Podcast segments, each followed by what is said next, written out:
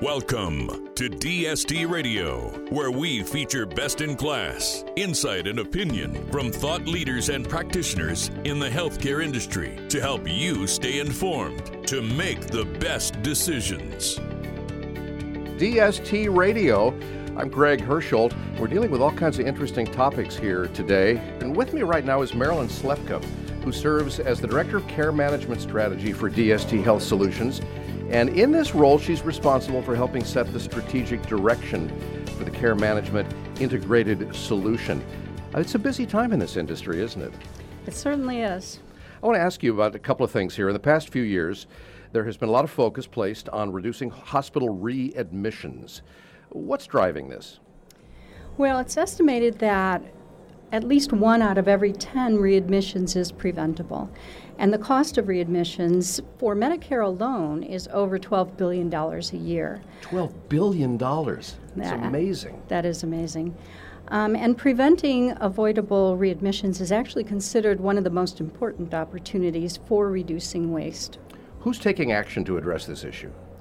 Well, the Centers for Medicare and Medicaid um, Services, also known as CMS, oversees Medicare hospitalizations, and they're actually doing a lot to address readmissions. Um, CMS is offering $500 million in grant money through 2015 to help hospitals create programs that will help them reduce their readmission rates.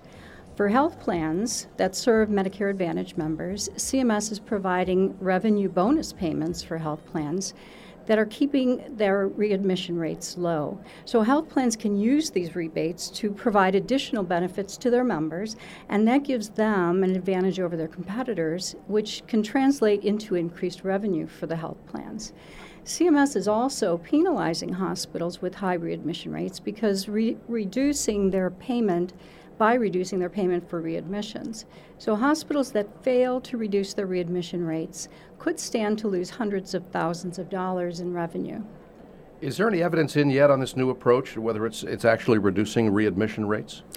It actually is already reducing readmission rates. In 2013, Medicare readmission rates were decreased by 150,000. And industry experts say that cutting reimbursement for preventable readmissions is only the beginning. They predict that the same methods could be applied to other healthcare services. So much is changing so quickly in this industry. I'm wondering if what you're talking about here is becoming the new model.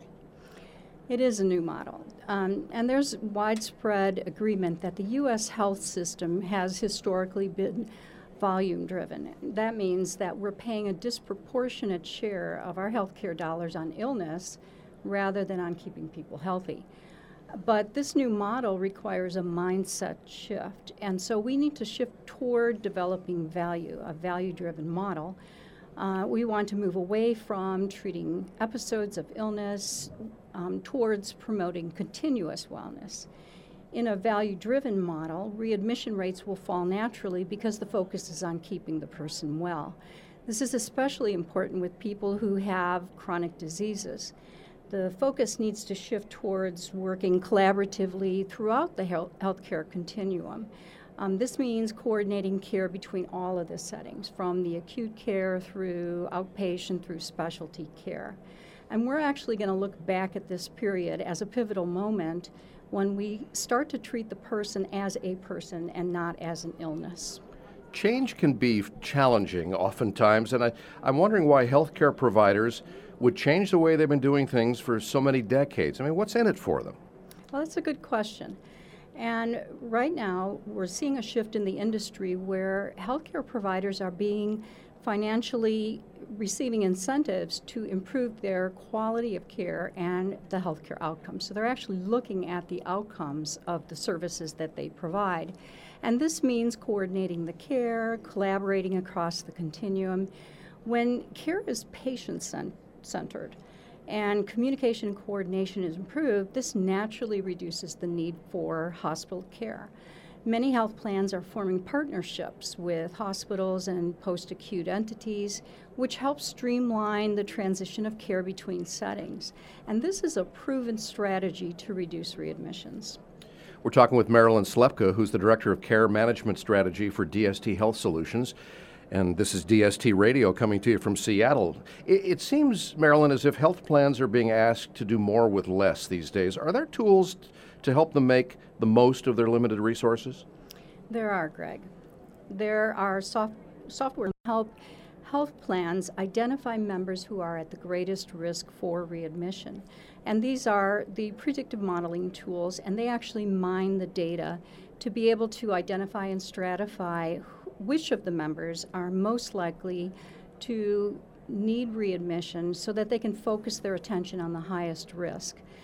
The number of health plans that are using predictive modeling tools is actually on the rise. It's now 68% of health plans report that they are using predictive modeling tools as a way to focus their attention. A predictive modeling tool, the important part of a predictive modeling tool is that it provides actionable intelligence. So it helps a care manager focus on who needs to have a discharge plan. Now, you mentioned the role of the care manager in a value driven model, does the role of the care manager become more important or less important? Um, there's a 2013 survey of health plans and hospitals that found that the reliance on care managers is actually expanding.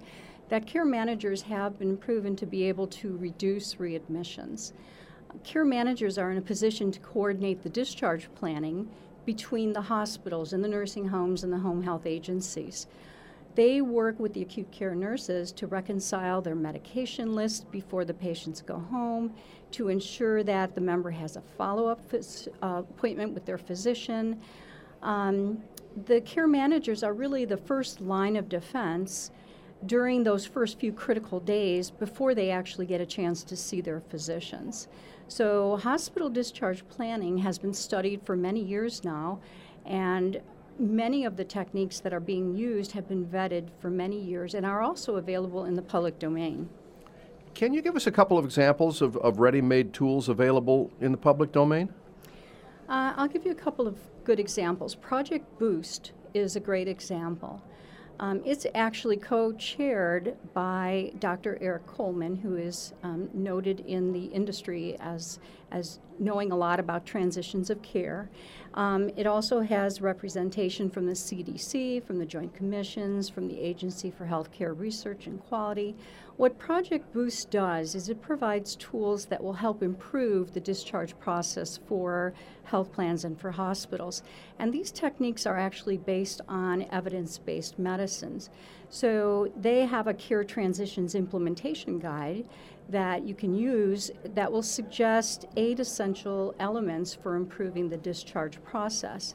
Another example is Project RED. And Project RED provides ready made and tested discharge assessments and scripts.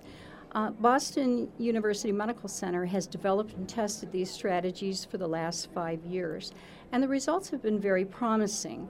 The techniques have shown to reduce at least one readmission or ER visit for every 7.3 events. So if you're more interested in either one of these, you can just Google Project Red or Project Boost, and you'll find all of the tools that you need in order to help smooth out discharge planning and transitions of care. It sounds like this heightened focus on reducing hospital readmissions is making a difference. Uh, what are the key strategies for success?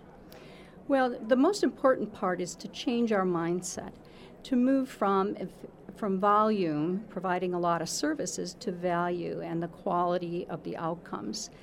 This may, may involve providing incentives to your healthcare providers to create a focus on wellness and quality outcomes. Our approaches need to be person centric rather than illness or sickness centric. And we need to be able to collaborate throughout the continuum of care to share in a sense of shared accountability as we transition our members between care settings. When all of these forces are brought together, the readmission rates will go down and the quality of care goes up.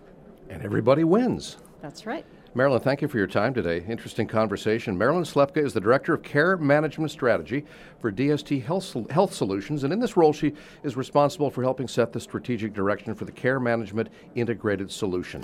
You're listening to DST Radio. Thank you for listening to DST Radio. For more information or questions, contact DST Health Solutions at 800 272 4799 or email us at marketing at dsthealthsolutions.com.